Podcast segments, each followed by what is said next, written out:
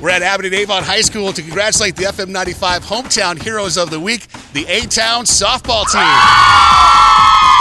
The A Town softball team got the most votes in this week from their fans. The student body, the communities came together and supported the team. And on behalf of Advanced Plumbing and Mechanical in Monmouth, Martin, your local John Deere dealer, and Ladner and Jane Orthodontics in Galesburg, Kewanee, and Macomb, we're presenting the team with a Hometown Heroes plaque in their honor for the trophy case. All the team members get a Hometown Heroes t shirt from Go Van Goes, and the team now advances for a chance at winning $1,000 when we wrap up the season. So, congratulations to our Hometown Heroes of the Week, the A Town softball team.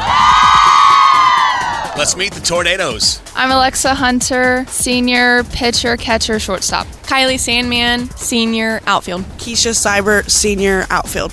Gracie Chatterton, senior second. Gabe Bryant, junior pitcher, third base. Madeline Stevens, junior first baseman.